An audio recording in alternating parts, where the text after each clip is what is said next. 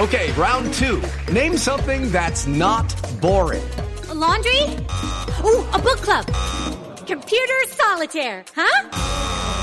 Ah, oh, sorry. We were looking for Chumba Casino.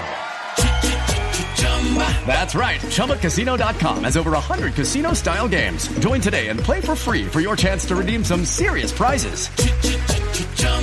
ChumbaCasino.com. No purchase necessary. Full prohibited by law. 18 plus terms and conditions apply. See website for details.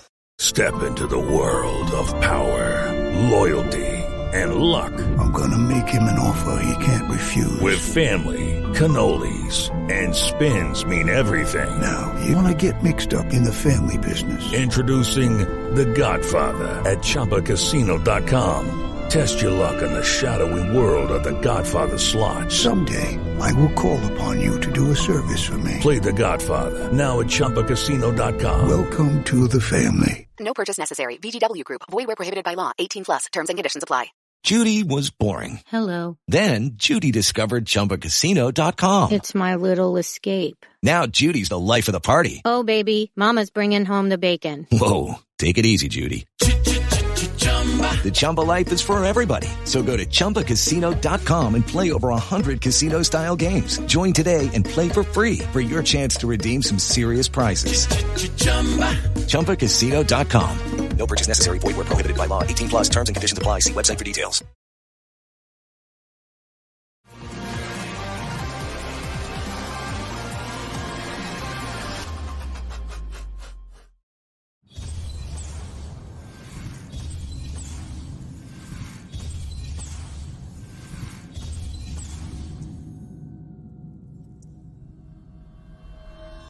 Ia Male Ave. The Dave Hooker Show, represented by Banks and Jones, Tennessee's trial attorneys. Play to win, banksjones.com. The Dave Hooker Show. A presentation of Off the Hook Sports. Objective insight, expertise, top guests. Available on YouTube, Apple, Spotify, and the Off the Hook Sports app.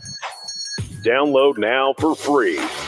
Also available on offthehooksports.com. I compute and obey. Now to Dave Hooker.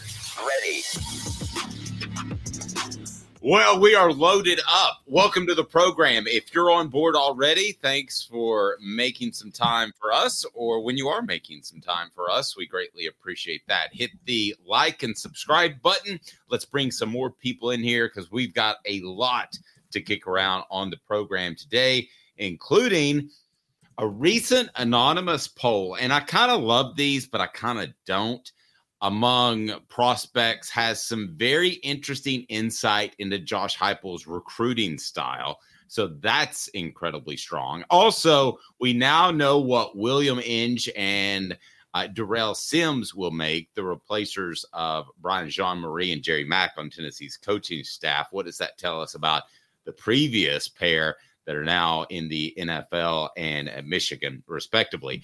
And on a personal note, I find that Alabama firing radio broadcaster Eli Gold is pretty disgusting. We'll discuss that a little bit later in the program. College football playoff discussing 14 teams. Wait a second. Caleb and I disagree on this a lot, but this might be one that we actually do agree upon. Caleb, how are you, sir? I am good. How are you, Dave? I'm good. I'm for anybody good. asking what I was doing, when I was off screen for a second. I was pushing down my French press so I could pour my coffee. I have my French press down here with me. So you have your French. Okay. So by the way, Yes. uh, I don't know that it is official, official.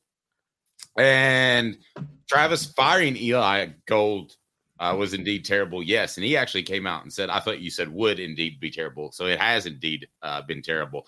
Uh, the poll question yesterday still garnering some interest as Shane Beamer has uh, has done quite a good job in his foundation of being a goofball, but nobody can take it from Eli Drinkwitz, who he won the poll yesterday, uh, biggest uh, goofball, beat out Lane Kiffin. It wasn't even close. Shane Beamer was second, but people still have some thoughts on Shane. So, what's our poll question today, Caleb? Is we'll put that on our YouTube page and let people take advantage of that before we get to today's tough question about a guy named Nico. What's today's question? So let's go with the poll question of how many teams do you think should be in the college football playoff? We'll go 12, 14, 16, or less than 12. Okay, so less than 12.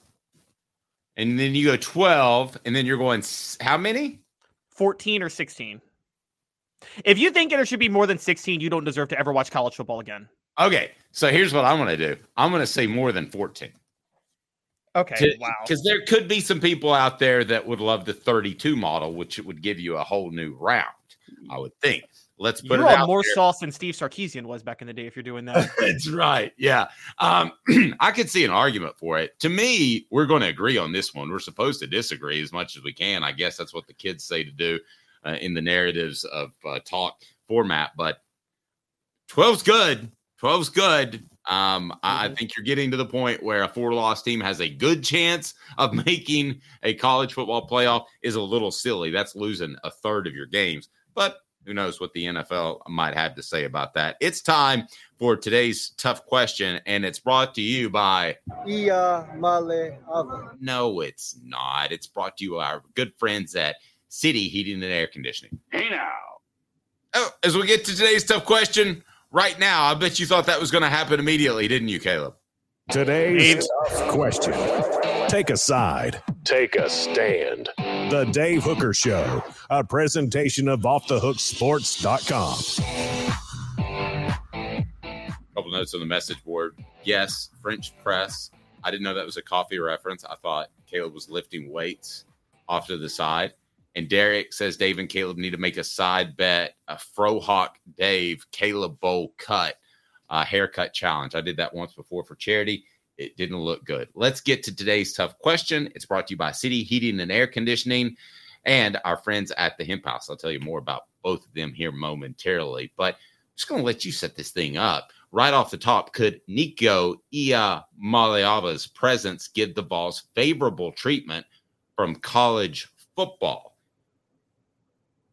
I think I know what you're saying, but I want to ask specifically how he might help in how Tennessee is viewed this upcoming season. What are your thoughts on that, Caleb?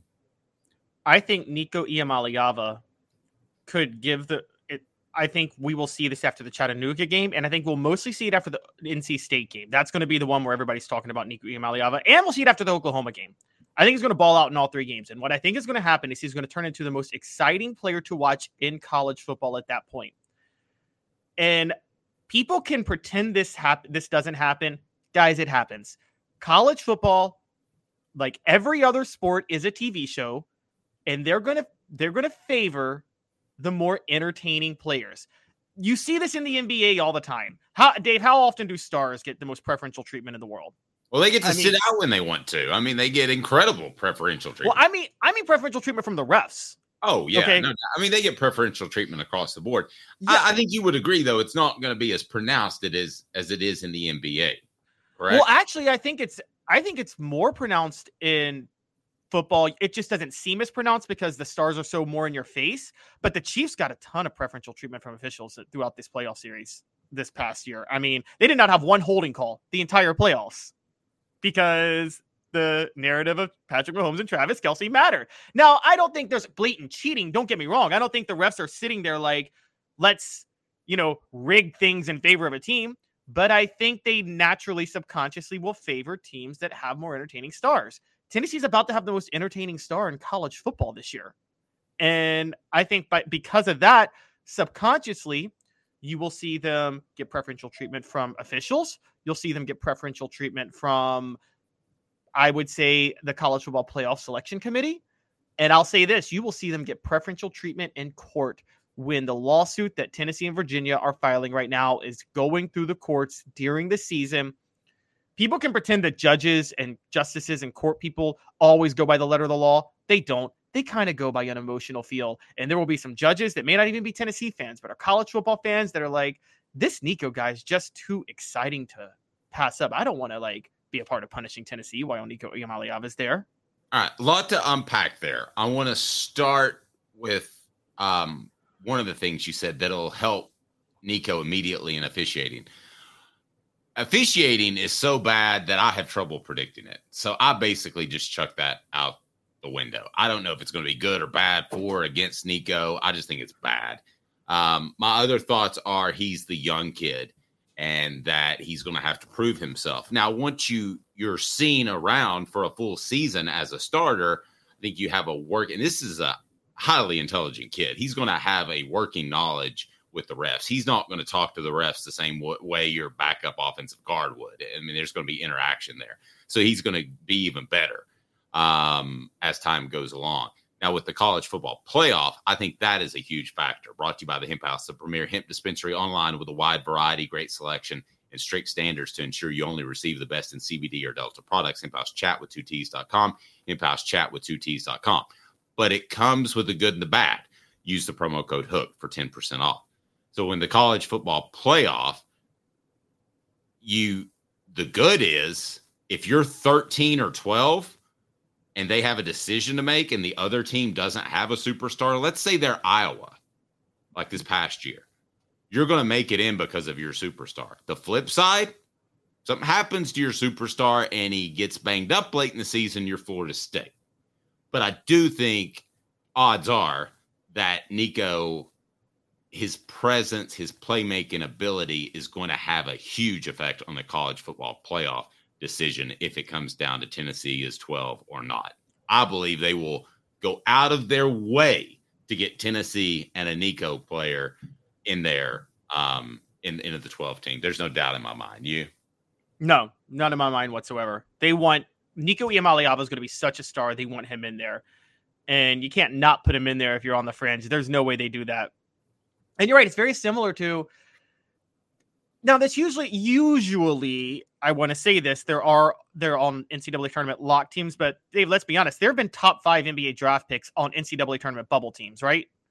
Yes. And and those bubble teams always get in, right? When the top five draft pick is on your team and you're a bubble team, you're getting in the NCAA tournament, aren't you? Every single yeah. time. And we're not dealing with four. We're dealing with 12. It would be a lot easier to manipulate. And we saw what happened with Florida State when it got manipulated, where they didn't want. Again, we could debate whether or not they should have been in, but with four, it's tough to have much wiggle room. It um, is at twelve. You got a lot of wiggle room. I'm sorry if you can't get to be unanimous, unanimously considered, or at least overwhelmingly considered one of the top 12 teams in the nation. You shouldn't play for a championship. Period. Yeah, exactly. And uh, you know, I, I think of somebody like again, let's go back to Texas A&M in 2012. They lost two games. There was serious consideration to put them in the national title game. And quite honestly, they should have been in there over Notre Dame. And it should have been a rematch between Texas A&M and Alabama over Alabama and Notre Dame, but they chose the path of least resistance put Notre Dame, who was undefeated, in when Notre Dame hadn't beaten anybody. Yep. You don't uh, think there was some serious you don't think there was some serious consideration to make Texas A&M the first two loss non-conference champion in the BCS national title though because Johnny Manziel was there and he had just beaten Alabama and he just won the Heisman. Yeah, wouldn't wouldn't stun me whatsoever. Um, I think that that is a real possibility. Uh, now, as far as Nico getting officiating calls, do you really think that's that's a thing for Nico? And before you answer that, I remind every, all of our business owners out there that Apex Apparel is where you need to go. your apex apparel.com your YourApexApparel.com, YourApexApparel.com, or call Tyler at 865 919 3001. Spirit wear for a school or group needs, embroidery, promo products, all that you need. So you think Nico gets a benefit from officiating, officiating just by being Nico in game one versus Chattanooga? No, after game one, after the after September, when he puts he's putting on a show, and no one's going to be. I think you and I both agree he's going to put on a show in September, right? And he's well, going to be so much fun to watch. I almost feel sorry for the Mocs already because you you know that you also know it's not just him. You know, Josh Heupel is going to be motivated to put up a seventy spot. I mean, right yeah, now, if I, if I put the over under at 59 and a half points that Tennessee scores against I'm going over. I'm, I'm going, going over. over. Like how many times with how many times did they cross 60 with Hendon Hooker? That was like a regular with these type of games, wasn't it?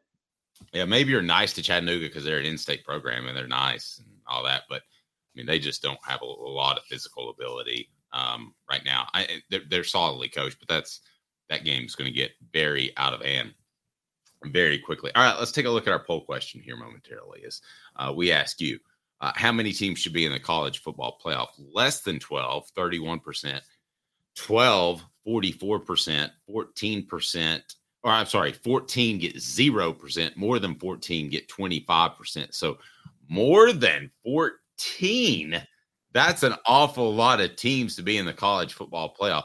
Are we ready for 32 teams? I Oh don't know. Maybe. That's, I just uh, that's so insane to me, guys. I mean, I hope Uh, nobody really thinks that. uh, Um, I could go- I could go 32 action. I'd be all right with that. Step into the world of power, loyalty, and luck. I'm gonna make him an offer he can't refuse. With family, cannolis, and spins mean everything. Now, you wanna get mixed up in the family business. Introducing The Godfather at ChumbaCasino.com. Test your luck in the shadowy world of The Godfather slot. Someday, I will call upon you to do a service for me. Play The Godfather now at ChumbaCasino.com. Welcome to the family. No purchase necessary. VGW Group. Void where prohibited by law. 18 plus. Terms and conditions apply. Let's get to four downs brought to you by Dynasty Pools and Spas. Tennessee's coaching changes have been made. We think that's all of them. Let's take a look now. Four Downs brought to you by Dynasty Spas, the most comfortable spas made in the United States of America, right here in East Tennessee. Drop in for the all new showroom in Athens. Dynasty Spas, perfect for all four seasons.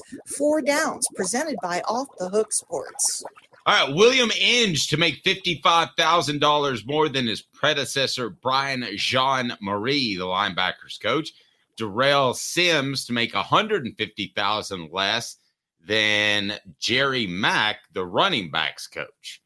These numbers are curious uh, to me.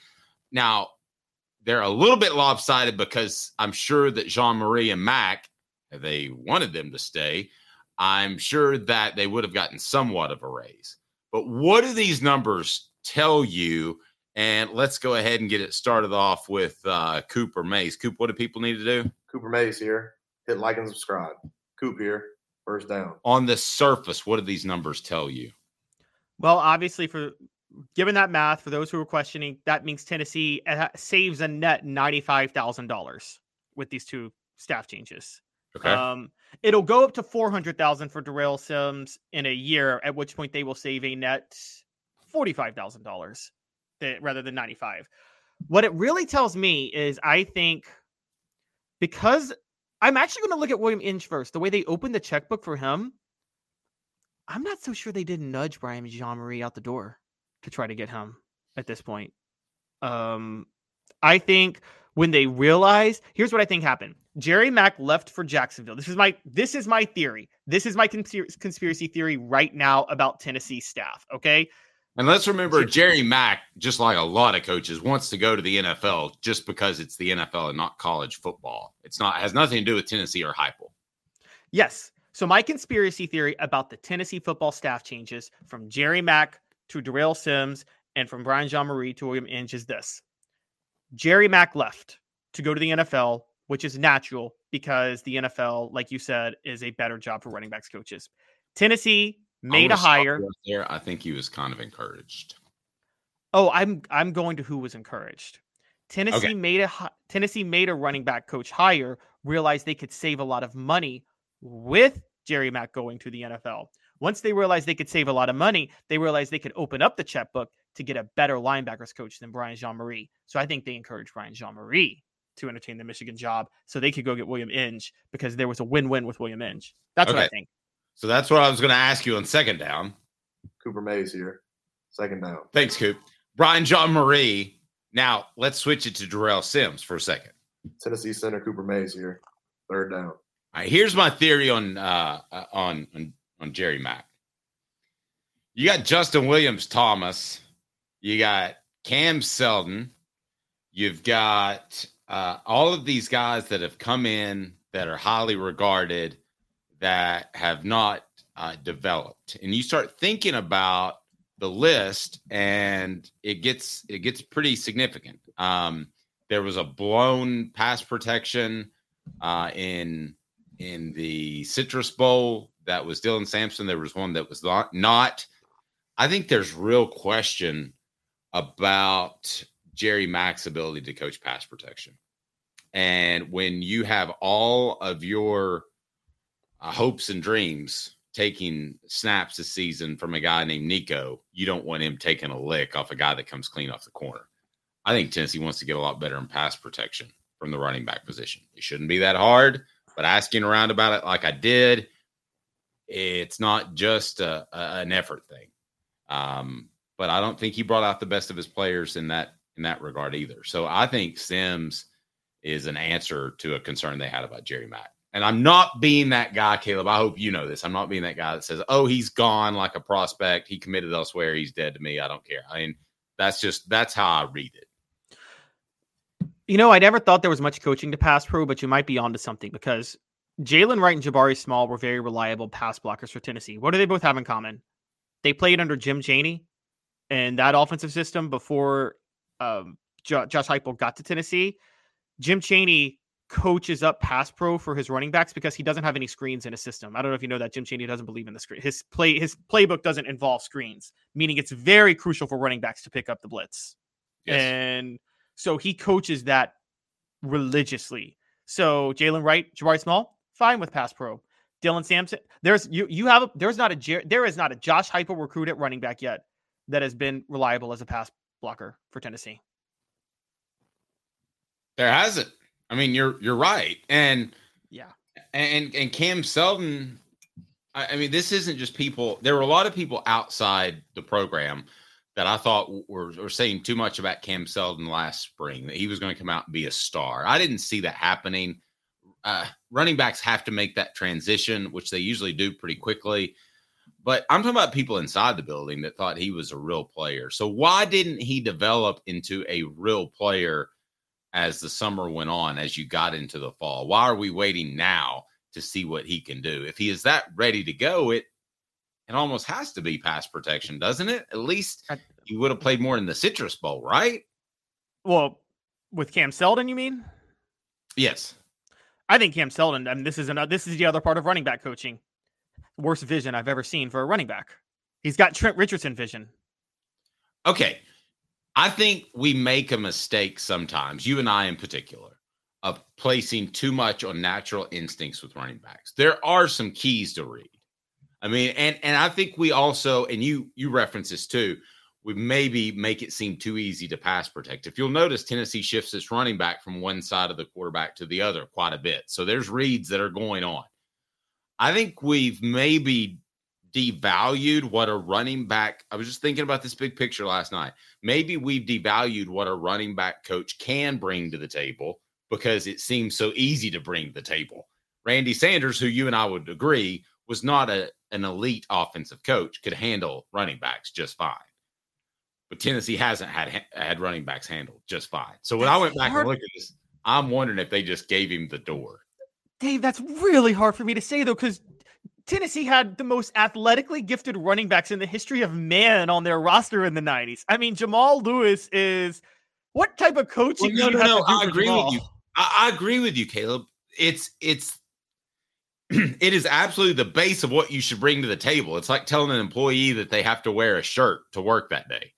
You know, it, I'm not saying it's difficult, but I think somebody forgot to wear their shirt to work on certain days. That's my point. You're saying that it was that bad. By the way, that's like you know Dennis Rodman forgot his shoes to practice one time, and it was against. Uh, I know LA. Shaq showed up to practice naked, and oh, he did. I didn't know. a big pass. I'm not practicing that day. Hit the like and subscribe button if you don't want to see Shaq naked, because I don't. Well, you'd never get over that. Uh, yeah, I just think it was that base. I think it was that base level. And and listen, I don't blame you for wanting to go and coach in the NFL because it's easier. But that doesn't that say a little bit about its about his direction in life and where he is with Jerry Mack at this point? He wants things to be a little bit easier. Well, he was considered a like there was like a 40 under 40 that they do every year of coach assistant coaches under 40 who are the next rising star at head coach and Jerry Mack has been on the list 2 years in a row by ESPN.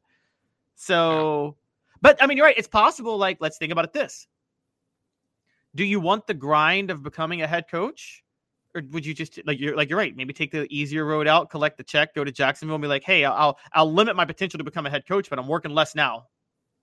Well, don't forget this either that the the pension plan for coaches in the NFL is tremendous. If you can make it five years as a player or coach, when you get to be about 45, you're getting a pretty good chunk of change, like a full time salary for the rest of your life. So that could be in his plans as well. I don't want to question his work ethic, but there is a difference between being a Nick Saban type of worker and a Derek Dooley type of worker. There are variances in between. And I just wonder if you want to go to the NFL so quickly before some of this NIL stuff gets worked out, and it will. The calendar is going to get fixed to some extent. I just wonder if you want to move so quickly. Are you the hardest worker on the staff? Are you the guy that I'm not trying to throw dirt on somebody just because they left, but it does make me wonder a little bit about There's what you another- want to accomplish with your goals. The championships or is it just a career? There's another element to this too, though, and which is if you're a family type of person, because I, I'm going to give, I'm just going to tell a personal story real quick. Um, when I got out of college, my goal was to be a like local news TV anchor for a big city. You know, preferably we move back home to Memphis or do it in DC, whatever. I knew that you had to, you know, this, Dave. You're in journalism. To do that, you have to start in Nowheresville. I have never heard of this place. I can throw a stick and the whole town will hear it. USA, right? To Right. and you have to do it making sweatshop labor. All right. And you have to like climb the ladder slowly over 10 to 15 years. I kind of made it, and I started doing that actually. I started at a small town doing that. And then about three years in, I kind of made a judgment call of, you know, I'm looking to get married soon. I'm looking to, you know, settle down with my wife. I don't want to just go, I don't want to do this. So yeah, I took a I, I I I switched up my career path a little bit. I'm happy. I ended up with you doing this. And so I'm very happy about it. But like, yeah, no, I decided not to climb that career trajectory because it was just going to be too much for me when I had somebody I was trying to settle down with. Hey, So you're maybe- talking. Hey, you're preaching to the choir. You're talking to that guy who worked too much and misses some of those evenings with his children. So we're we're both in the same mindset space. It just took us a different path to get there. And listen, I got no problem if a coach wants to go to the NFL and have a family life and not have to worry about a kid getting arrested or a kid fell in a math test or something stupid. I mean, there's so many stupid things that co- college coaches have to worry about. I'm not going to knock anybody for wanting to go to the NFL. I think that um, Mark Emmert, the former NCAA president, should still be ashamed of himself because the calendar is so, so incredibly bad that you've got coaches that want to go ahead and uh, bolt. So I'll ask you for fourth down. All SEC center Cooper Mays here. Fourth down. Simply put, Tennessee's staff is better than it was, much better than it was, worse than it was, much worse than it was. 60 seconds. Caleb's answer. Imagine having the best spas made right here in the United States of America in your backyard. Dynasty Pools and Spas. Their showroom is open in Athens, right off the interstate. You can stop by and check out the best hot tubs and spas in the market. And in delivery, yes, they can do that to Knoxville or Chattanooga. They've got complete support, spa cover, and chemicals to keep your spa bubbling at its best. They also have pool chemicals as well. Dynasty Pools and Spas, amazing discounts for first responders, military, and even some blemish models that can save you a ton, and no one will ever notice. Mention Off the Hook Sports, get $500 off. Mention Off the Hook Sports, get $500 off. Dynasty Pools and Spas. Go to dynastypoolsandspas.com or stop by that showroom in Athens. Dynastypoolsandspas.com. Dynasty Pools and Spas. Hey now. There you go. Mention off the sports, get $500 off. Hit that like and subscribe button. So let me ask you Tennessee's coaching staff is much better, better, worse, much worse than it was a week ago before they had two coaching changes in the assistant ranks. I'm going to go better. I won't go much better because we don't know Darrell Sims versus Jerry Mack. But I think we can definitively. But I, I think I think you can it's say funny that you say that because I feel better about the other one Go ahead, finish your point. Well, no, I think I think you were right that maybe Jerry Mack was nudged off, but we don't know how good Darrell Sims will be. Is what I'm saying. We're not sure he'll be good. We know verifiably that William Eames is better than Brian Jean-Mary. Like we know that for a pretty solid. Their track records make it clear. Look, I'm sorry, but you're right. Running backs and linebackers both underachieved in terms of development. The What difference chances- is what- what are the chances that both were pushed out the door? that's where I was going to get it. I, you've convinced me. I think both may have been pushed out the door, at Because- least nudged. I mean, Jean-Mary, I know you like Sherrone Moore at Michigan a lot, and you think he's going to have success there, correct?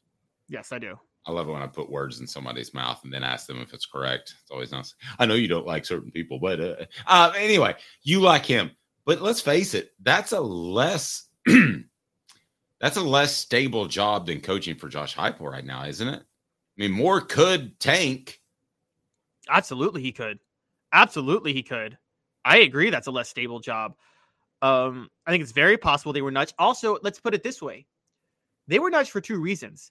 There's a net improvement of the staff, I think, already, and you're saving money.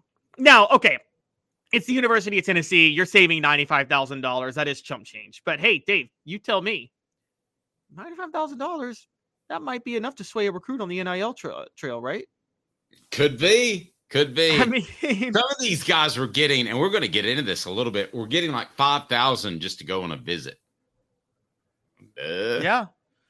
By the So- way, uh, VFL TexX uh, says, I don't know if that means you're an astronaut, uh, is listening from Follett. We love Follett. That's a beautiful area of town. On our poll question, how many teams should be in the college football playoff? There's talk about more than 12. Uh, less than 12, 20%. 12 gets 47%. That's the lead. 14 gets 10%. More than 14 gets 23%.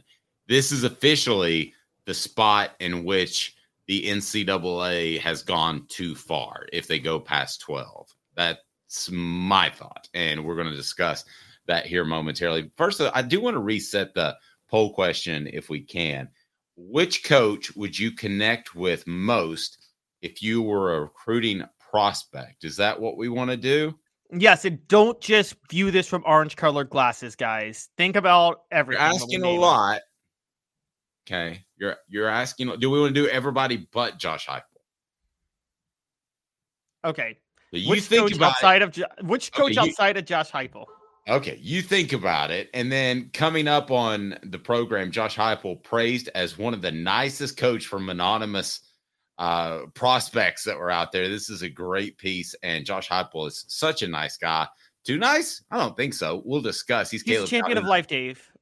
Champion of life. He is not. That's crazy. All right, two minutes with Caleb Calhoun. I'm Dave Hooker off the Hook Sports.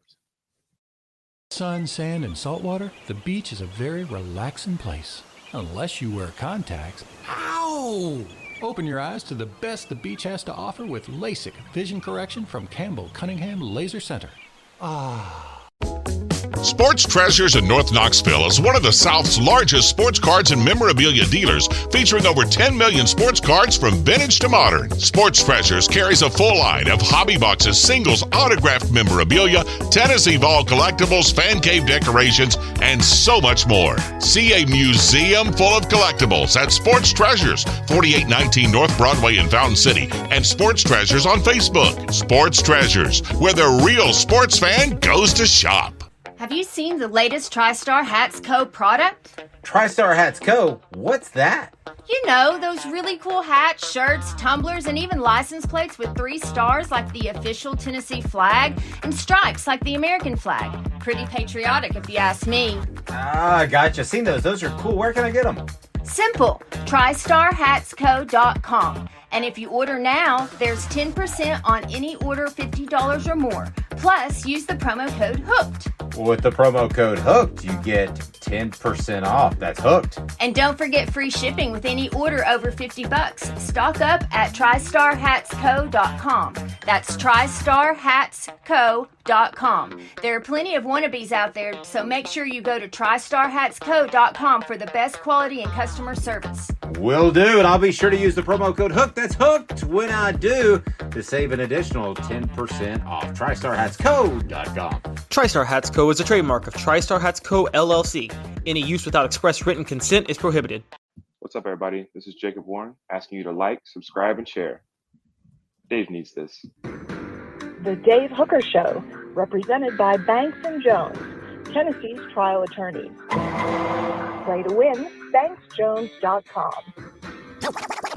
You're listening to The Dave Hooker Show, a presentation of OffTheHookSports.com. The internet is full of pictures of each and every one of you. Available on YouTube, Apple, Spotify, and the Off the Hook Sports app. Download now for free. Is there nothing you people can't do? Also available on OffTheHookSports.com. Welcome back. Is Josh Heupel just too nice? We'll discuss that. And also, we're going to reset the poll question. The poll question ends with this How many teams should be in the college football playoff? It appears as if the wow, there's a push for more than 14. A late push there. Maybe I should have let it go, but 12% or 12 say, excuse me, 46% say 12 is just fine. 21% say less than 12. Now 21% more than 12. Uh, 14 would be the perfect number, that according to nine people on board. So we're going to reset that. Uh, Caleb's going to set that up. What do we got coming up, Caleb, before we get to Josh Heupel is just too nice? Oh, there it is. Right, guys. what coach would you connect with the most on the recruiting trail if you were a prospect? You put Josh, everybody's going to say Josh Heupel. I know, but I'm trying to see if someone cannot do this with their orange colored glasses. So we'll see. I don't think that's going to happen. And I had you turned down. Sorry. Um, all right. I think we're going to need to repost that. It's going to be all of Josh Heupel. Give it, a, give it, a, give it a second. Let's. I am challenging Vol fans to not be so delusional about like everything Vols for once. I think you're asking a lot. I think you're asking a lot. But okay, so who are our other choices then? Deion Sanders. Come on, Coach Prime recruiting you would be kind of cool, wouldn't it? Like cool. Yeah. Kirby Smart and Dabo Swinney. Uh, okay. I would lean more towards Kirby because I'm all about what can you do for me professionally. I would lean towards Dabo because I think nobody looks out for their players more than Dabo. Even if you disagree with his takes on NIL and the transfer portal, I think Dabo probably is more principled than any coach in college football. If I was a parent, then I would make that decision. If I was an 18 year old kid, then yes. Uh, but I think you bring up uh, a really good point. So this was on the Athletic, who yes, they're still in business and doing some good work. Uh, this was asked of a, a particular uh, unnamed prospect. Who were the nicest coaches you met during the process from schools you didn't sign with? Okay, a lot of the guys were called nice guys. One was Coach Heup. He said, I want to say between uh, Coach Heup and Dan Lanning, who's Oregon's coach. Coach Heup, down to earth guy. He's really nice off the field. He's a nice guy, good person. He actually cares about his players. He knows his players. His players can come to him, and I see that with my own eyes. That's strong. So when we talk about the culture and NIL, uh, what is actually the strongest between the two? Because I'm going to go ahead and say it right now. I think the strongest between the two is not NIL anymore for Josh Heupel. I actually believe that it's his culture with this program. What the? What was he thinking? Release the hounds. The Dave Hooker Show. Keep cool. A presentation of OffTheHookSports.com. Is that crazy for me to say that, Caleb? Is that too strong? No, I think you're absolutely right about culture. And I think Josh Heupel has established culture very well. And I think part of it is his personality. I'll let you give your take, but I actually have an interesting take on why Heupel's established such a good culture at Tennessee. Okay. Uh, brought to you by Rick Terry Jewelry Design. They want to be your jeweler looking for affordable game day jewelry. Uh, how about the Fire Opals? Our good friend uh, Caleb uh, won the Fire Opals, and uh, he was able to get them to his wife on uh, Valentine's Day, which was cool. And he and I have got some plans to, to get together and do some listener parties. We'll get Caleb in here somehow. Uh, but I'm going to answer this really simply. I think it's just because Josh Heupel's a good dude. I don't think he went into his coaching career saying, should I be a dictator like Nick Saban or should I be a good guy like Dabo Swinney? I don't think he went into it like that. I think that's just who he is. What about you, Caleb? Brought to you by Rick Terry Jewelry Design. They want to be your jeweler looking for affordable game day jewelry. Again, the Fire Opal is a Tennessee tradition. What say you, Caleb? I'm going to say this in the nicest way possible because it usually it, it sounds really bad, but I don't mean it bad. Okay. Who's ever seen clips of Josh Heupel when he played quarterback at Oklahoma? I remember him. You remember him, right, Dave? Yes. Remember him in interviews? Yes. Did he not during that time? Did he not come across you as a total meathead? He came across to me like he does now, and that's a guy that doesn't want any part of the media, doesn't see the importance in it, which we could debate that. But Super that's the way jock. it. Yeah. That's what I mean. He he was a total jock. Like he was a this dude from North Dakota, South Dakota. across- here's a weird comparison. I'm not talking about play. He kind of came across a little bit like Casey Clausen as a player. I could see that. Who was also a jock in every way possible. Like Every- Yes, Jo- Josh Josh Heupel was the ultimate jock. Okay, typically jocks aren't that bright. Josh Heupel just happens to be pretty smart. You know what I mean? And I think that it was like so. I think Heup as a jock almost feels like you're connect. It almost feels like he's he is your quarterback when he's in the locker room. You know the quarterback that's like the great teammate with everybody Yep. he comes across as that more than he does the coach. And I think you I think you you kind of feel that energy with him more, even though the quarterback is a leader too. I mean, Hendon Hooker was an incredible leader. And so, but yeah, I think that I think that's why he comes across that way. And you know, we talk about, you know, one of the one there's obviously generational differences culturally from coaches who played in different coaches. Philip Fulmer was Philip Fulmer played in the 60s. Connected well with the players of the 90s, but you didn't think he was like one of the guys, right? He was a, he was a head coach, right? Yes. Yeah. I think he thought he was one of the guys. I remember him asking Eric Ainge one time and said, um, My wife's gone for the weekend. We can bachelor it up together. And I did not know what that means. And I still don't know what that means, but it was a funny line. Wow, I did not know that. Okay, that's a little weird thing to say. I think he was joking. He was joking. Wait, like okay, here's my question, Dave. Here's where it's a little different. Could Phil could Fulmer talk to his players in the 90s about Tupac albums if he was asked? You think he could in any second? no, I think they would think that would be silly. But Josh Heupel probably could talk to his players today about Drake albums, couldn't he? Yeah, is that the popular one now? Is that the guy? Drake, Lil Uzi, Kendrick Lamar, like any of the, you know, one No, of the. he I don't think he can. I think he can speak about Kendrick Lamar, which you and my daughter may have me won over with. I don't think he can speak to all, all those guys. And I don't think he has to. I mean, from visiting with Coop and Jacob, Kendrick Lamar isn't the most popular guy anymore. I know, I'm old saying that. I'm old saying that. Okay. Well, I mean, eh, but I'm just saying everybody has something different. It's like it used to be rock. I just want to say this real quick. It used to be rock, and then there were different genres of music. Now they're just different genres of music. There's rap and rock, and it's all kind of equal footing. People Yes, listen and to a vast majority of different things. and the Gen Xers were the first to really listen to that vast majority. Josh Heupel is a Gen Xer, so he probably I, I guarantee you, Josh Heupel really doesn't separate genres that much. Fulmer probably did. Fulmer probably liked old rock and country. Am I right? That was probably Fulmer's taste in music. Yeah, I would say that. But again, when I come back to this this culture thing, I think the important thing to point out is when did you think Butch Jones wasn't going to make it because he was a sociopath? I never, you know, I never knew he was a sociopath, and I didn't know the inner workings. I was, I, I here, I was out on him. I actually, I, I'm ashamed to admit it. I rode the Butch Jones train for a long time, defending him, even though I, I didn't defend what he did, but I said these aren't fireable offenses. I didn't say it was a fireable offense until the 2017 Florida game. That's when I said that's the most worst, ridiculous coach game eh, I've ever seen. And then the, a week later, he lectured the media that whole Shy Tuttle lie. That was the moment I'm like, he's a sociopath. He's a terrible person. Um, in, in in Tennessee's hirings with now, I was caught totally unaware of Lane Kiffin and what happened there. But with Dooley, Butch, and Jeremy Pruitt, I was told no more than a year, sometimes even a, with Derek Dooley, it was like this guy's not wired right. He just went and told the drywall guy to take a break and is doing the drywall outside of his office. I was like, okay, well, that guy's not very bright. You have to delegate, don't you? Drywall would be something that I would delegate. Well, I don't know if he's not very bright, but Derek Dooley tried to micro. He didn't trust anybody to do anything outside of him, right? Right. Well, bright. I, I just use that word, but Yeah. yeah, I knew, I knew he was a goofball. And then I heard stuff about Butch Jones. I heard stuff about Jeremy Pruitt. The point I want to make is that I haven't heard a single negative thing about Josh Heupel, and I'm saying that being completely forthright. The stuff I heard about the previous coaches, it it, it wasn't strong enough for me to report.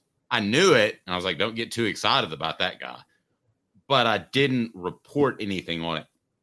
My point is with Josh Heupel, we're entering year four. There has been enough time that something would come out and basically what we've come up with is maybe he's made some questionable personnel decisions at quarterback. There is no deep seated character flaw that I'm aware of. Um, I haven't heard of anything. I think that's a good place to be. Click that like and subscribe button. Caleb, I haven't heard I'm, of anything. I'm going to nitpick, but there are two that I think should be brought up. I think the quarterback issue was a character flaw because he he did not give Hendon Hooker a fair chance to win the starting job because he wanted to be right about Joe Milton because he was that arrogant. Okay. I, I, I think that's the other character flaw is not addressing the Cooper Mays injury when he should have. And he cost Tennessee the Florida. He cost Tennessee the Florida game because of that. Okay. At the end of the day, though, if that's your bad marks on your report card in four years, you would take that, right? That's an A or A minus at the worst, right? As a whole. Yeah, I agree. I agree. I mean, I heard, I, I will give you with Butch Jones, I heard questionable stuff about Butch. I just kind of dismissed some of it, I will admit, but like, because I'm like, you hear questionable stuff about every coach like this, but you're right. I, I had heard by the, by this point, if by this point in Jones's tenure, I had heard questionable stuff. I mean, it was this point in Jones's tenure where that whole sexual assault lawsuit happened, and Butch Jones called a press conference. And the press conference said, "This is bad because it hurts Tennessee in recruiting." I'm like, read the room. Ten- Dave Hart's trying to address Tennessee having a real issue that people are complaining about with protection of women on campus, and you say this hurts us in recruiting, and you think that's going to be good long term? I, I love our, our listeners slash viewers because my point was not to make this nitpicking Josh Heupel, which that's the term Caleb just used, but we kind of have. And so I want to be fair to those that are showing some objectivity, probably not on the poll. We'll get back to that. Uh, but Dylan says Hendon was a Pruitt recruit. We also what Pruitt guys were doing. Very true. That's fair. I think talent evaluation is a slight concern. And then you have Travis saying defense isn't prioritized. That bothers me. That's that's fair as well. I think you're going to have most of the time your. Uh, well, let's look at uh, Ethan Davis, for instance, the tight end. Yeah, that's a body that, with John Chavis there and the emphasis they used to put on defense, plays defensive end instead of tight end because it's easier to learn, right? But yet there that was no true. question. There's no question he was playing tight end. There was not even a conversation. I mean, to be fair, they did convert Jason Witten to tight end from defensive end. I don't know how John well, Chavis felt about this crew, and then the guy from Europe. Yeah. Oh, uh, Emmanuel Okoye. Yeah, he's a tight end. Yeah, but true, but they're so loaded at defensive end. Like okay, they, well, those guys wouldn't play if they were defensive ends. Okay, I think that's a anyway. Point is, I think we're nitpicking. Um, I think that Josh Heupel is is in very good stead. I want to check on that uh, poll question too because I I have a feeling that you would relate most with uh, Josh Heupel. Caleb, you want to repeat that poll question, but don't give me the answers yet. Yeah, it's orange color glasses. The worst coach poll question. It's the worst poll question ever. What is it? Which coach would you connect with the most on the recruiting trail if you were a po- prospect? The answers brought to you. Hit that like and subscribe button. We're represented by Banks and Jones. Hey, Banks and Jones? Well, it's because they're Tennessee's trial attorney. You can play to win with Banks and Jones because they'll go to trial. You've heard of other lawyers. They say they'll go to trial and fight for you. They won't. They just want to settle. That's the easiest way out. Well, that's not Banks and Jones, led by T. Scott Jones. They won't settle. They'll go to trial for you. Tennessee's trial attorney. They play to win. Truly, Tennessee's trial attorney when it comes to criminal defense or personal injury. Why settle? It's Banks and Jones. T. Scott Jones. BanksandJones.com. All right, so let's go to the poll question. Got my T. Scott Jones impression on. Represented by Banks and Jones. I like that. So what do we what do we got with your terrible poll question? I don't want to admit that you Okay, were right. I shouldn't have put Josh Heupel on there. Oh, Other and than- wait, okay, wait, wait, wait. Uh, but but there's some competition. Josh Heupel's at 75%, yes. However, Deion Sanders is at 17%, and Kirby Smart's at 8%. And where is the love for Dabo, guys? Why don't y'all love Dabo Swinney? Okay. Dabo's like the nice guy who nobody likes anymore. Why does he not get the treatment of a coach who won two national championships? You know who it was? Dabo's the sober guy. Okay. So you go to a party, you're in your 20s, and he's the nicest guy in the world. And you love talking to him at the beginning of the night. But towards the end of the night, his career, he still starts sober and everybody else is drunk. So he's no fun to talk to anymore. Oh, he's also that guy that like gives you all that political talk when you're trying to get drunk. Probably you're just drinking, and he's like, "Well, you know, alcohol comes from this and that," and it's like, "Shut up! I just want to drink." It's a poison, technically. You do know that.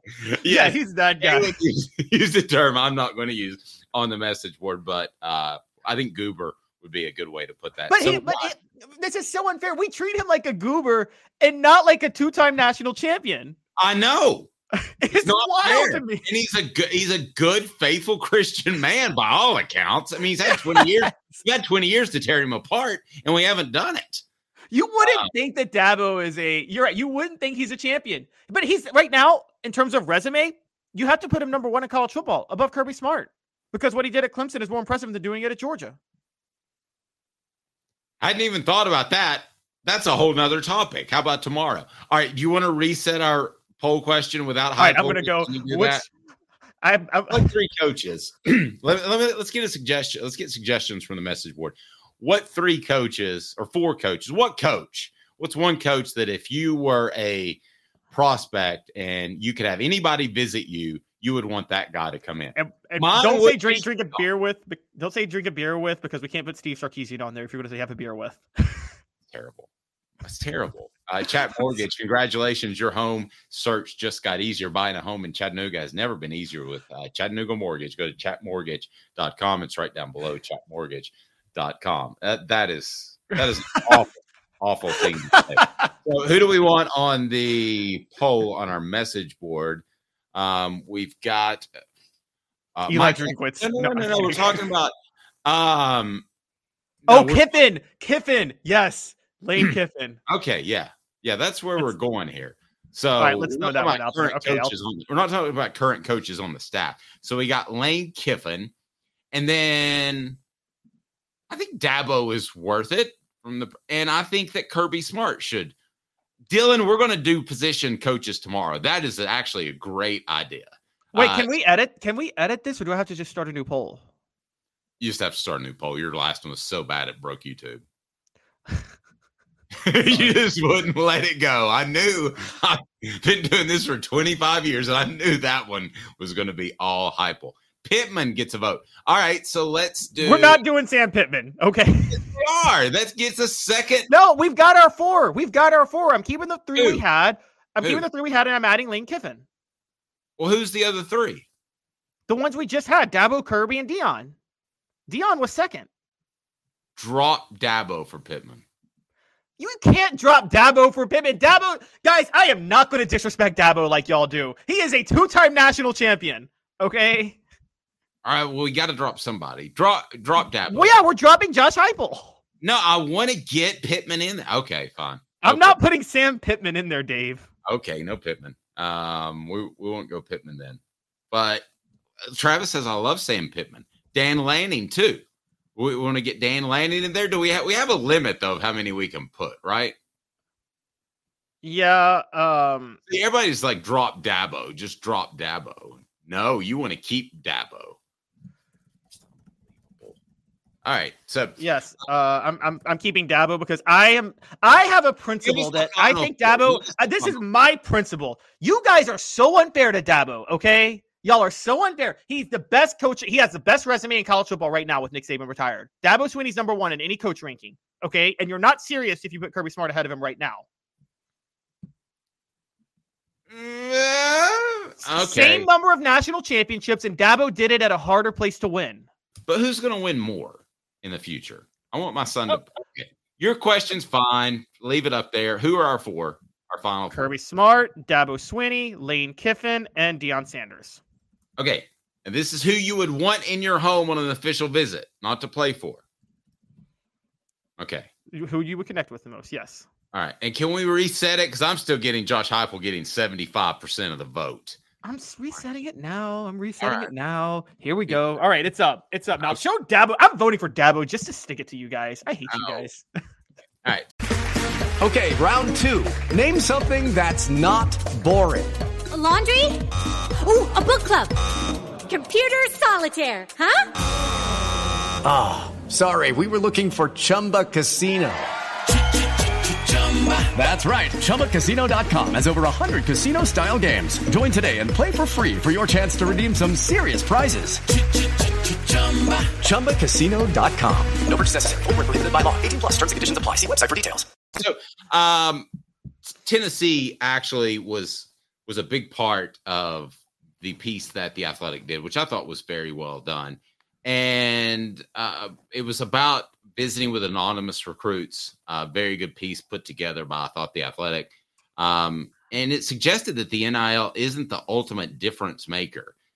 Didn't I don't want to change our tunes too quickly. Didn't we say just a year ago when you and I started doing this on a regular basis that NIL was the was the difference maker that could get Tennessee above Georgia and Alabama at the time? Are we dismissing that too quickly? And I wonder too, when I was reading the column, are the prospects perhaps dismissing NIL a little too quickly? Do they just feel like they deserve it? Like that's just part of the game. Well, I hate to tell you, four years ago, it wasn't part of the game. What was your take on the athletic downplaying NIL and what they could do in in recruiting, what NIL could do in recruiting? My take was I think NIL is not what we thought, which is this. We thought NIL was going to outweigh everything else combined. It doesn't. NIL is another factor. So when you when you talk about recruiting players, a few things come to mind. The coaching, the, the success of the coach is a big one, right? The um the success of the program at the time. Your prospects are going to the NFL. Playing time. Playing time's a big one, right? If you can play early. Great. And also, most notably, I would say um, location. Like a lot of kids like to stay close to home. We talk about all the time with LSU. What is it? The LSU players, LSU doesn't have to leave Louisiana to get recruits, at least pre NIL. Those things are all factors still. Those things are all factors, and they still equally compete with NIL, is what I think. Because if the NIL difference is, if you're a Louisiana kid, let's just talk LSU for a minute. If you're a Louisiana kid, LSU offers you 80,000 and you don't want to leave the state. Tennessee offers you 90,000. Well, you might sacrifice the $10,000 to stay home, won't you? I mean, certainly. I, I don't think that's one guy said that he gave up, uh, he left about a hundred thousand sitting on the table because he wanted to go to the school that he wanted to go to. School. Yeah, it was 500 compared to 400,000. So to me, the guy played his cards pretty good. I, that should, money should never be a factor in our lives, but a lot of times at 17, when we're thinking about, hey, let's take this uh, girlfriend out on a date or a car or something like that. A lot of things you are, a lot of times you are going to think of money.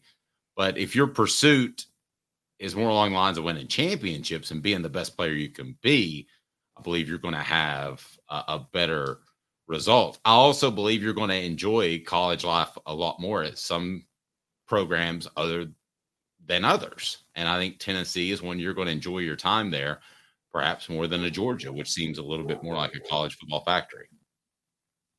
Yeah, I totally agree. I think NIL more than anything is a I think you have to be competitive, but I don't necessarily think that as long as you're competitive, I think you can be in the running with other factors in recruiting. Some other interesting uh, takes. Who were the nicest coaches you met during the process from schools you didn't sign with? Sonny Dykes and Jim Harbaugh Michigan. Um, Dyke's very family oriented. Uh, this person says, I really like Georgia coach Kirby Smart, ex defensive backs coach uh, Fran Brown, Miami defensive coordinator Lance Guidry, executive director Dennis Smith. Florida's Billy Napier is a really good dude. Uh, I don't know that being a good dude on this list is any better for you. I mean, pretty much everybody has been named. Miami's Mario Cristobal, Penn State's James Franklin. I guess they're expecting some coaches go in there and say, "Wow, this uh, dinner you made me taste like pure garbage." I mean, how are you not a nice guy? To me, it's about being a genuine guy when you walk in the room. You still have something to sell, and that's your school. I don't necessarily care if Josh Heupel is nice. I, I want him to be decisive, and you want him to be very directive in his approach to who he signs and who he doesn't. Kill nice doesn't really matter that much. No, nice. You just need to be honest. I mean, guys, Dave, you can say this because he was a sociopath, as you always say. Butch Jones was nice on the trail, wasn't he? He told you what you wanted to hear, and then he lied to you. I mean, I think players respect. I think players respect honesty. Now, you've covered recruiting more than I have. Most prospects aren't stupid enough to fall for the nice sociopath, are they? Oh, a lot did with Butch. Until that there was, was a, that was a point I was trying to make earlier. Until Butch, it came out that he was sociopathic. He still had success. But you had to know he was sociopathic. I think, like for instance, I don't think Lane Kiffin lied a lot on the recruiting trail. I don't think he lies a lot at all. He doesn't. He seems very direct, honestly. You can tell me you know him more than I do, but Lane Kiffin seems like I'm not here to be your friend. I'm here to coach you. Period. End of story. That's true. It's very true.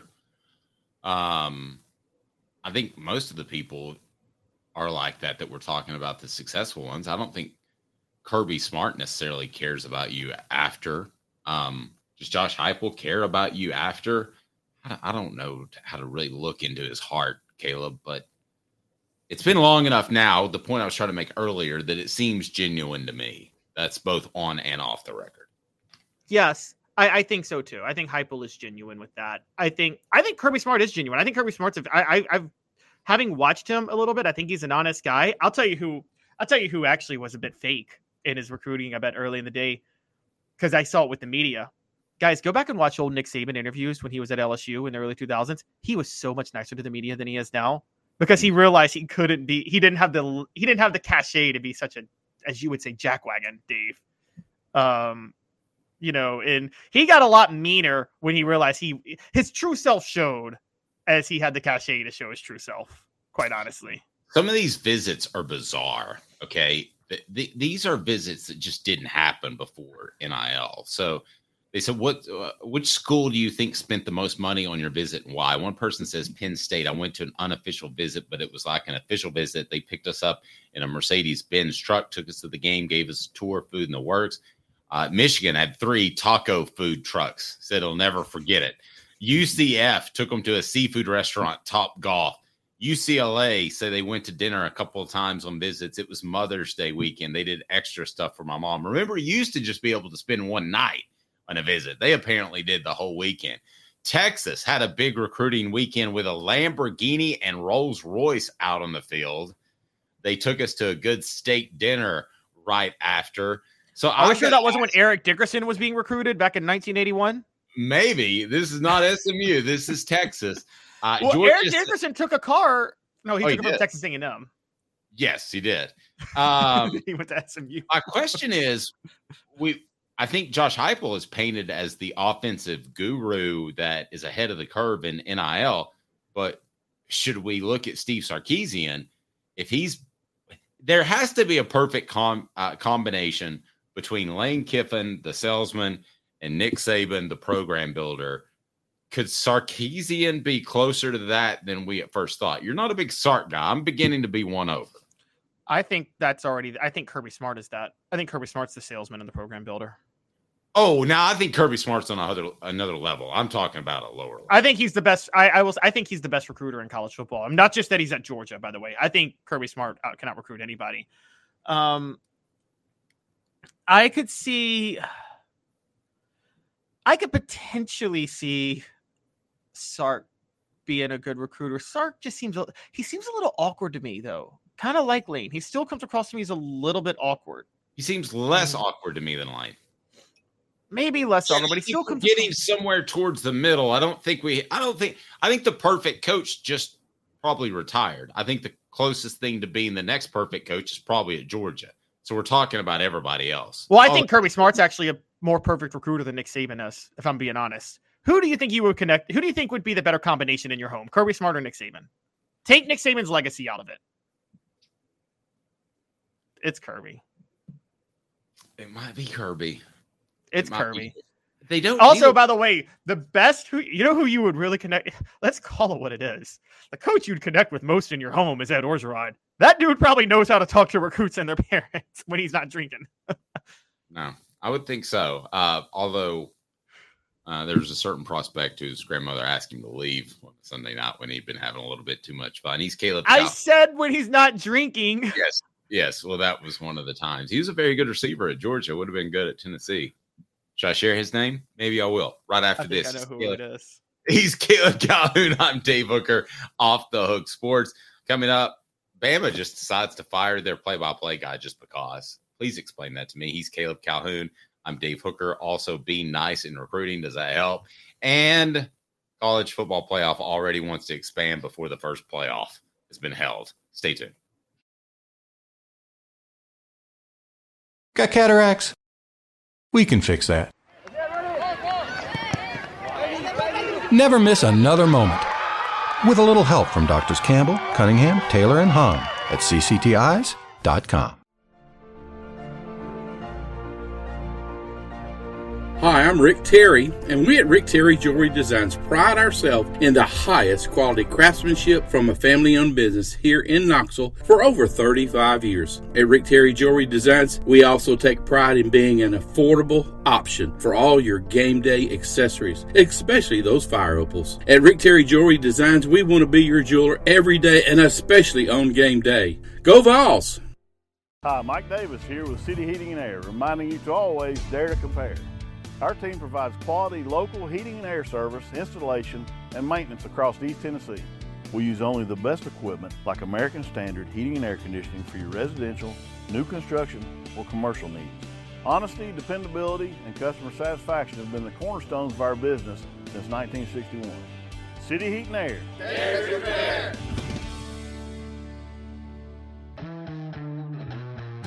We believe every day is a good day to be thirsty. With free samples on draft and lots of flavors to choose from, Tennessee Cider Company prepares a hard cider that's easy to enjoy. Some say it's the signature cider of the South. Others say it's the cure to your craving. They all say you'll savor every sip. The area of Gatlinburg has so much to offer, and so does Tennessee Cider Company. Add us to your list for shopping and fun experiences. You'll be glad you made the trip. Find our cidery in the Mountain Mall on the Gatlinburg Parkway. Sip smart, sip the good stuff. Sip Tennessee Cider Company. Thirsty yet? Doors open at 10 a.m. The Dave Hooker Show, represented by Banks and Jones, Tennessee's trial attorneys. Play to win, banksjones.com. Um, who's this guy? Hello, wizard. The Dave Hooker Show, a presentation of Off the Hook Sports, What? YouTube, Apple, Spotify, and the free Off the Hook Sports app. Back to Dave Hooker. One of the things that I didn't find on this list by the Athletic when they talked about NIL versus culture, which would you rather be a part of? Uh, NIL, which I think players just expect now. I don't, I don't think it's. I think it's like having pads. It's like having practice, uh, uh practice sleds. I, I just don't think that's a big thing anymore. So when when I look at um, NIL, I don't think that's a big factor. One of the things we didn't see mentioned though in this piece was um, the relationship that the mom could have potentially had with said recruiter. Heard of several instances of that being a situation, but nobody says I went to this school because my mom dated my recruiter. Nobody says that. That's not a good reason. how- and perhaps they're not aware of that. Was there a certain former Tennessee head coach who was good at that? I don't know, but when the coach continue when when your mom continually says you should go to this school and wait, I've got to take this call, then you might wonder a little bit. Go ahead and hit that like and subscribe button. I uh, want to get you on board now, and then the Eli Gold uh, situation at the University of Alabama. Um, so Eli Gold, and these these days are gone, and want to go back to the John Ward days, and a lot of the a lot of the games. Eli Gold, the former voice of the uh, Al- Alabama football program, long time former voice. A lot of these radio broadcasts were your connection with the team because not all games were televised. That's why people turn down the volume on TV and they listen to John Ward. Now that doesn't happen nowadays, but Eli Gold is one of the last for that. And I know a lot of fans have been excited by the fact that Alabama is falling apart. Hit like if if you're one of those. Be sure and subscribe. We greatly appreciate that. But I gotta I gotta be honest with you. I've I've waited and now the waiting is done. You have a crew that is taking, I believe, the Phillip Fulmer approach when he was athletic director and cleaning house, a little bit like Dave Hart, too, who's asked to clean house because they had so many associate athletic directors. But this is where you cross the line to me you don't bring Eli Gold back, what to say, maybe a couple hundred thousand dollars. That's your play by play voice. So you can pay a guy that's 30 years old, you can pay him $50,000. And he comes out and he has to say publicly, I'm not retired. I wasn't fired. Or I was, I'm not retired. I was fired. And then he fought cancer last year. Caleb, how do you fire somebody that's been the voice of your program for 20 years and fought cancer last year, and the fan base rallied behind him. What is going on at the University of Alabama? Yeah, so he has been Eli Gold has been their play-by-play broadcaster since 1988. It sound the way Alabama reported it was that they had agreed to part ways, so he won't return in 2024. He comes out and says, "We didn't agree to part ways. They wanted me gone." Basically, was what he said. They're not bringing me back. Here's what I think is happening in an age of NIL, Moneyball is going to be the way to go for a lot of people. You are going to see a lot more cuts to things that many fans may have found been passionate about.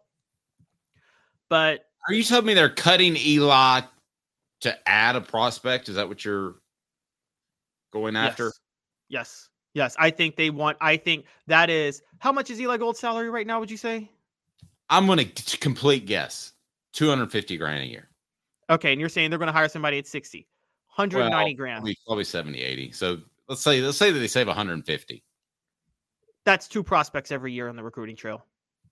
And but guys, I get it. And before any of you guys try to correct me, I know schools don't pay players on the recruiting trail, but guys, it's all in the same pot because the schools make their decisions based on booster money and donor money. That donor money is not going to come in the way it usually does because they need that donor money to be spent on players with advertisements. So, look, I got to be honest. I think that's what this is about. And I think I, have told you guys for a while now. Uh, Alabama athletic director Greg Byrne, I can tell you what's happening.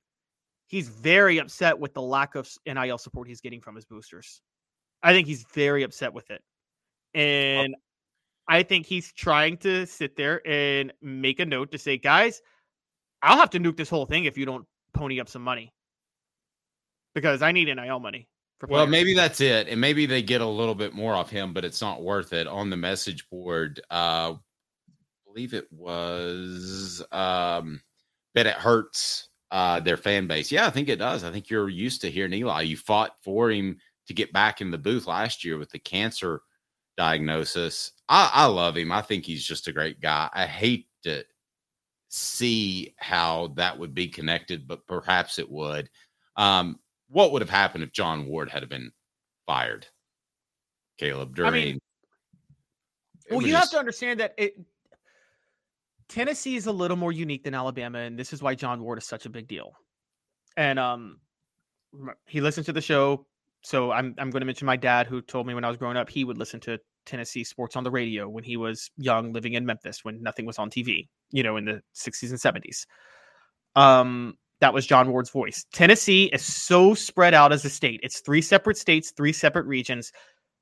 The voice of John Ward was the only connection you could have to the school if you lived in Memphis really or if you lived in Nashville even growing up.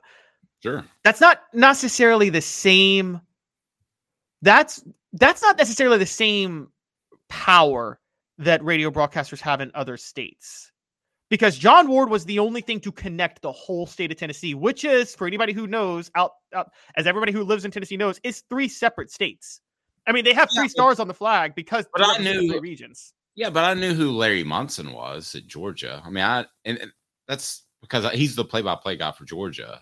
That Yes, but he did not have the his reach wasn't as significant as John Ward's reach was.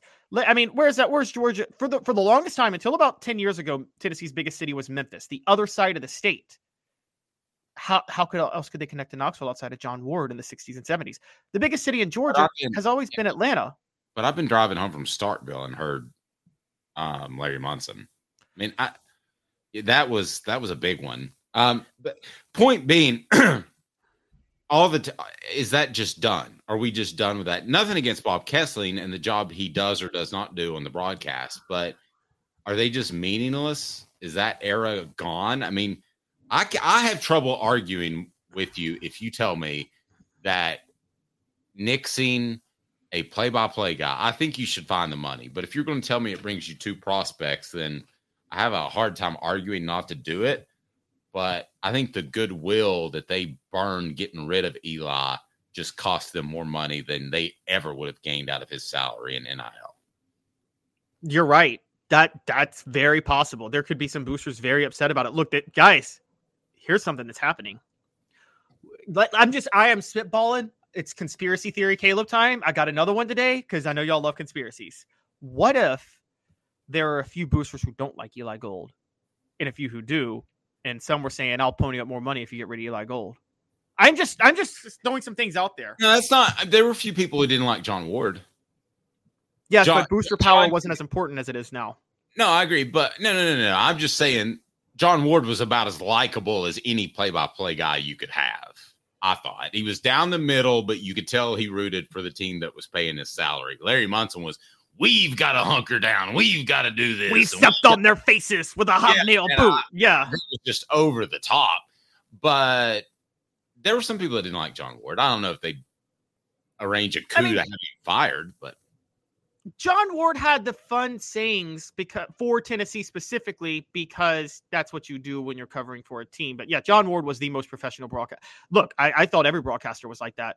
Uh, honestly, it was like John Ward. I, I was shocked when I first heard, and I remember being like 14 and hearing Larry Munson do the whole broadcast for when Georgia beat Tennessee, and he said "we." I'm like, in my mind, I'm like, you never say "we" for who you're covering. That's like journalism 101, isn't it, Dave? You don't say "we." We we finished up you and me not we me and tennessee you and me finished up a show one time. I hopped in the car and i wanted to go watch the i think it was the georgia alabama game. And i'm so focused in on tennessee stuff i really don't see what's happening and other so i just want to find the score and i found munson's broadcast. I knew it was a field goal game. I didn't know who was leading. The whole time we drove to this dave and buster's actually i didn't know the score. With john ward you would have known the score the national championship is clad in big orange. Um, yeah, exactly. Um, but yeah, uh, I, I totally agree. Uh, it, it's John Ward would say who's leading. Now, I I know there is a um, there's a little bit of a there's a little bit of an art to not say who's leading, but give the score or something like that, and then go to commercial break because you want people to keep listening. And so you don't want them to just wait on the score. You want them to stay tuned in. But yeah, no, I agree. Uh, a lot of broadcasters would do that. Now, I will say that again, I don't know where this is going. I mean, we are in an here. Here's here's the other problem, Dave. We're we're in an the, the age of turning down your your TV to listen to the broadcast is dead, and the reason that's dead more than anything is because the radio broadcast is always going to be much quicker than the TV because most people are streaming now. Yeah. So, you know, you're you're, you're going to hear them broadcast a play that's a minute in advance, and so that was kind of a big problem. That became a problem actually with digital cable in the late '90s. Digital cable, eh, particularly after the freak out over Janet Jackson, decided let's do a seven second delay of anything that's live, and I still have never been a part of a. I watched that Super Bowl by myself, and my phone just absolutely blew up. I, we, my wife and I got a chalet. I'll never forget the Janet Jackson Super Bowl. Everybody else probably has a good memory. It was just me and my wife by ourselves with our kids uh, upstairs asleep. Hello, it is Ryan, and I was on a flight the other day playing one of my favorite social spin slot games on chumbacasino.com. I looked over the person sitting next to me, and you know what they were doing? They were also playing Chumba Casino. Coincidence? I think not. Everybody's loving having fun with it. Chumba Casino is home to hundreds of casino style games that you can play for free anytime, anywhere, even at 30,000 feet. So sign up now at chumbacasino.com to claim your free welcome bonus. That's chumbacasino.com and live the Chumba life. No purchase necessary. VGW Group. Void were prohibited by law. See terms and conditions. 18 plus. All right. Uh, college football playoff is going to a 12 team playoff. That's what we'll start to plan our vacations around now. Uh, but they're already talking about a 14. Come on, Caleb. This cannot be at this point already. They haven't even had a 12 That's yet. crazy. It is crazy, Tracy Morgan. How serious are they about 14? I need your what the H because this is not a what the H. This is a what the F, and we can't say it. Do you want? That's hot. Okay, we'll just go with that's hot because I can't find it. What do you got? Oh wow, okay. It's not hot. It is not hot at all. Yes, they are going to discuss going to a 14 team playoff. And I swear I'm going to riot if they do because they are ruining my sport. Josh Pate had a great tweet the other day. You know what it is? You know what he had, Dave? And this is true. He basically he basically said this. A bunch of average college football fans let a bunch of people who don't know college football fool them into thinking what's best for the sport. And this is what this is.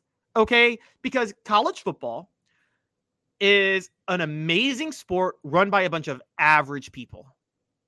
And when I say average, I mean they they should not be in positions to make decisions for anything.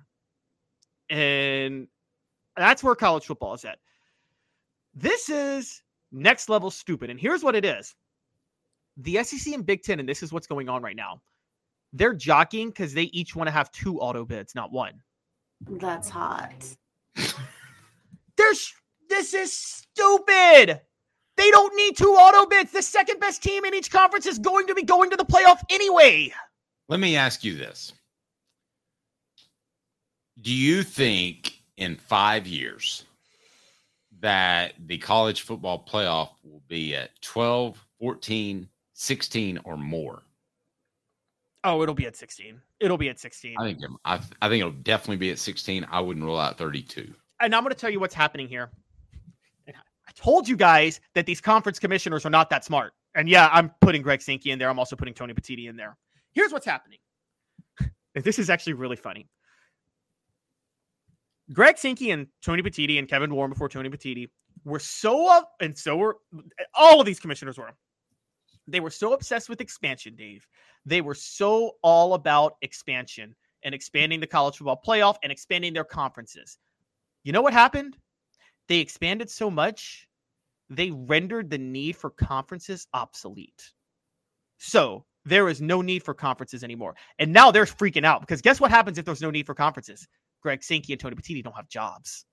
So what? So wait, wait. Here's what they're doing. They are adding auto bids for the SEC and the Big Ten because they need the conferences to be so embedded with the college football playoff that you can't get rid of them because they know they don't. There's no need for them to exist. I will bet you right now that Greg Sankey is the head of football for the entire NCAA and that uh, Tony Petit is not. So you think that Greg Sankey is all about dissolving the conferences anyway because he knows he could be the commissioner? I do. He's ruining tradition in college football. Oh, yeah, I understand. I understand. Let's talk about facts, not just how we feel.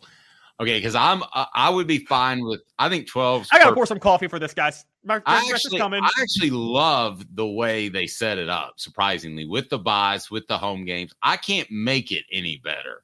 So I'm perfect with 12. If you would have told me before they had 12, I would have said eight or 16 because I didn't think about it being an uneven number, um, which I know that's still an even number, but it's not easily divisible by a bracket. You know what I'm trying to say. Yeah. I, I wouldn't screw it. I wouldn't mess it with it at all. I think it's perfect. I wouldn't mess with it over the next 20 years. Uh, Derek says, I don't pose this. I might lose it, man. Derek, lose it. Go for it because 12 is good enough. Don't mess it up to the point where you can lose a third of your games and you make the playoffs. Because how many games did we see in the NFL playoffs where a team had gone, and they play 17 now. So let's say they went nine and eight, be in the playoffs. That's what you don't want. You want your best teams in the playoffs. And I feel like year in and year out, there are usually one or two elite teams. And then there's about eight teams that could win a championship if they got a couple of breaks year to year. That's that. Those are my thoughts. Feel free to change No, those. I'm with you you. That's why 12's okay because you can have a Cinderella. But really, I would have been okay with eight. So you're thinking just from the who's capable of winning the national championship. That's not where I'm going. I don't care if a team's capable or not. If they, I think you should have to do the body of work in the regular season. That's why I never wanted a playoff to begin with. Well, I'm definitely factoring yours in as well. I'm not discounting it. What you bring Okay, up, so here's- point. I mean, the here's fact where that I- we care so much in September about a sport that's just a month old speaks to your point. It's a very good point. Yes, exactly. So Dave, here's where I here's there is one way you could get me on board with the 14 team playoff, but they won't do this. But there's one way you could get me on board. You ready? Okay. Every conference champion, every conference champion gets an auto bid. Limit the at large bids. Every single conference champion gets an auto bid. All I'm nine. the opposite. I would do everyone is uh some sort of formulaic BCS bid. That makes no make the regular season matter. Make the regular if you do top Harris, mm-hmm. you like it, don't you? That's hot. I know. no, make the regular season matter. All nine conference champions get auto bids, five at large bids. I'm in. I'm in then. I don't like at large bids because I don't like three lost teams getting into the playoff. Make the I, if you make all conference champions get auto bids, every regular season game still matters. Every game in September and in December matters. Wait, Otherwise, wait, time out. So you're you're okay with going to 14? If you have all the auto bids for conference, every conference gets an auto bid. Yes, because in every regular season, my here's my goal, Dave. This is my point. This is where I'm at. I want the regular season to matter as much as possible. I don't care about a playoff. I don't. I want whatever makes the regular season the most exciting because the thing about college football that matters more than any other sport is that the regular season matters. Nobody cares about NFL games in September. Okay? Nobody cares about NBA games, period. Nobody cares about baseball games anymore because what? They have that stupid. Is it 12 teams in baseball now? It's so dumb. They should have just stuck with four in baseball. It's the Okay. worst because they have like the one game playoff. It's so stupid. Premier League soccer, nobody watches it here, but everybody watches it elsewhere. You know why? There is no playoff in Premier League soccer. They just do a round robin, and the team with the best record is the champion. That's the way I want it. Okay. Now I'm not going to get that, but I want, I want the regular season to matter as much as possible. If you add two teams, but you give nine auto bids, you actually increase the value of the regular season at that point because every conference game matters at that point. Fine. I can live with it. Fair. If you add two teams and those two teams are just two more at large bids, so you're at nine at large bids now, that's stupid and it's dumb. And you're gonna have eight and four LSU get in one year and luck luck into the national championship game and win it. And it's gonna drive me crazy because they didn't do what they should have done in the regular season.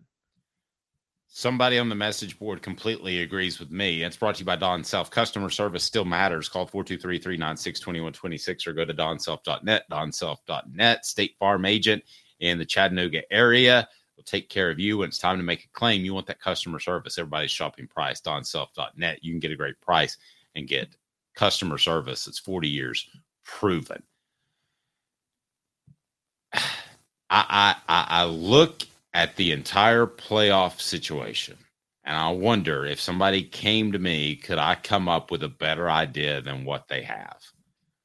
And for the first time in my life, I will say that I think the NCAA came up with a better idea than what I would have come up with because it would have been an eight. And now they're already talking about destroying it. Eight would have been a perfect number. 12 works where you can't lose four games in a season and make the playoffs. Now, Travis says if you're in the top 25, you should be able to play and compete for a title. Auto bids reward, sorry, conference play. Um, I tend to be more along the top 12 to 15. Um, that's the top one. That's the top 10% of the sport. Caleb, if we look at other sports, what percentages of the sports make the playoffs out of the team? 32 teams in the NFL. How many make the playoffs? 14, and it's too many. It is too many. But don't think that college football doesn't see that and realize the money's the, the checks are still cashing. The money's still coming in, even though it's too many. And guys like us could nitpick their product. But don't be surprised if this one day, and we may be sending Caleb's newborn son here before shortly to college on it. But don't be surprised one day if there's a 64 team playoff. Don't be stunned. Dave, I'm not saying I Caleb, I'm not saying I like it, but don't be stunned. And then you know what's going to happen? You know, Labor Day weekend when college football season kicks off, and you always get that one big top 25 game like Alabama plays USC or something like that. Nobody's going to watch it. I, I, I'm with you, brother. I'm not. I mean, you're you're borderline I'm- at that I already. mean, I'm telling you, I'm scared that this could happen. It is. This is the problem. College football, and this is what Josh Pate said, and he's right. College football is run by a bunch of people who don't know the who don't who aren't embedded in the sport and don't understand the value of the sport. It is the most short-sighted thing. You're you're turning college football into NASCAR, and I keep saying it. You are turning the sport into NASCAR. NASCAR thought it could compete with the NFL regular season by doing the Chase Cup. All they did was devalue the Daytona 500. Hey, who watched the Daytona 500 this year? Who Who even when knew it got was? rained out? Yeah, who knows when it was? It was Monday at four o'clock. Um, yes, because th- that, to that was the biggest event be in. NASCAR. Used to be that was cool. Everybody'd get off work and you'd meet down at the local sports bar. Nowadays, NASCAR doesn't matter. There's a ton of reasons NASCAR is not what it once was. But I did think of uh, the Daytona 500. I thought of you the other day, where if they go down those lines, the other thing they did is they made all cars look the same. Now you're making all programs look very similar in that they're all green. It's about getting NIL dollars. So I'm actually happy to see what we've heard, and that is there's more to it in recruiting than just NIL dollars. But um, if if they can make more money, it's going to go to 16. It's going to go to 22. It's going to go to 28. It's going to go to 32. It's go, don't be surprised. But that's here's the here's the problem. And actually, I, I I usually don't try not to address the message board in the right, during the show, but I have to address what Smoky Mountain Red just said. NASCAR also tried to go after a fan base that didn't like NASCAR. You're right. What do you think college football is doing? This expanded playoff is all because fans of every other sport, NFL, NBA, Major League Baseball, hockey, whatever you want to say, college basketball, they're listening to fans of those sports who never loved college football that much. Is that fair to say, Dave? Yes. Yeah, the mob mentality of all the other sports, of fans of all, uh, of fans of every other sport who don't really care about college football, is affecting the decisions that people who run college football make, and that's what's driving me insane on this. Is because the people who actually are fans of college football don't want this. Okay, I trust our message board and I trust Caleb's judgment, eye test, so to speak. So I want to get your thoughts on what I'm about to ask Caleb because we're going to go one by one. So, who won the national championship last year in college football? Michigan. Right. I'm going to ask you if these teams could have things break their way a little bit. I'm not saying a one sided officiating day. I'm not saying five turnovers. I'm saying things break your way a little bit and you can beat Michigan and win a championship. So, how many of these teams could have? Now, these are the teams in the where is the final? Can you pull up? I've got the coaches poll and then I've got the wrong rankings here. Uh, college football playoff. Okay, there we go. All right, so Washington. I mean, of course, there's no question that Washington could have played with Michigan, right? No, they could. No, no, they couldn't have, and they showed they couldn't have. They got blown out by Michigan. They didn't belong in that title game. But you don't. But you are No, number two. There's not a just- scenario where Washington. There is not a scenario where Washington beats Michigan. Okay. Okay. This should be more fun than I thought. I think the fact that they got there and they were undefeated, I have no problem with them being there. Texas could have beat Michigan if Texas No. has a good day. Say wham. All right. Uh, I think they could have. Alabama. Yes, because Alabama barely lost to them. They could have beaten them. That's hot. All right. Florida State. I know where you're going here. They couldn't have beaten them with Jordan Travis. Skip it. We'll just go ahead and skip that with Patrick Mahomes at quarterback. Uh, Georgia in at six. Yes, yes, Yeah. that's obvious. Georgia could have beaten them. Ohio State. It's tough to say that, isn't it? Well, they could have. They they were close. They could have. Yeah. All right. Oregon. Nope. Missouri, Nope. Penn State, Nope. Ole Miss, Nope. Oklahoma, Nope. LSU. Nope. I don't think so either. So, how many teams could actually beat them on their best day? Did we come up with four teams? My, mine maybe six. I- yours may, maybe three. I'm at three. I'm at three. Georgia, Alabama, Ohio State. Those were the only ones that ever could have beaten Michigan on any on any given day. Okay, I would take obviously. I mean, we know what happened, but I would take Washington, Texas, Alabama, Georgia, and Ohio State going into that game or in into that potential playoff As a team- chance to win. Yes, a chance to win and needs some help. I thought. I think I told you in September the Michigan was the best team, didn't I? Dave, I got a question. The th- outside, you did, was you did, you were right. Out- outside of the three I named, Georgia, Ohio State, and who is it? Uh, in Alabama. Do you think Vegas would favor Michigan by fewer than ten points against any other team that you just named outside of those three? No, favor them by more than ten points. Fewer than ten. Fewer than ten. They'd be favored by. They'd be double digit favorites against every other team outside of those three. Oh yeah, Vegas would make them double, double digit favorites against every other team. yeah. Yes, exactly. Um, now we've got some we've got some different thoughts on the message board. Texas, Ole Miss, Oregon, Mizzou would beat Michigan fifty percent, That is that is what? and maybe What? maybe a little strong for you, but I'm not arguing with Ole Miss. I think Michigan. Y'all are smoking crack, okay? Y'all are insane. That's hot. No, they wouldn't have. Caleb Calhoun, before we get to the voice, I'll bid you adieu. Off the hook sports. Lucky Land Casino asking people what's the weirdest place you've gotten lucky? Lucky? In line at the deli, I guess? Aha, in my dentist's office. More than once, actually. Do I have to say? Yes, you do. In the car before my kids' PTA meeting. Really? Yes. Excuse me, what's the weirdest place you've gotten lucky? I never win and tell. Well, there you have it. You can get lucky anywhere playing at LuckyLandSlots.com. Play for free right now. Are you feeling lucky? No purchase necessary. Void where prohibited by law. 18 plus. Terms and conditions apply. See website for details. Hello, it is Ryan, and we could all use an extra bright spot in our day, couldn't we? Just to make up for things like sitting in traffic, doing the dishes, counting your steps, you know, all the mundane stuff. That is why I'm such a big fan of Chumba Casino. Chumba Casino has all your favorite social casino style games that you can play for free anytime, anywhere with daily bonuses. That should brighten your day a little. Actually, a lot. So sign up now at chumbacasino.com. That's chumbacasino.com. No purchase necessary. VGW Group. Void were prohibited by law. See terms and conditions. 18 plus.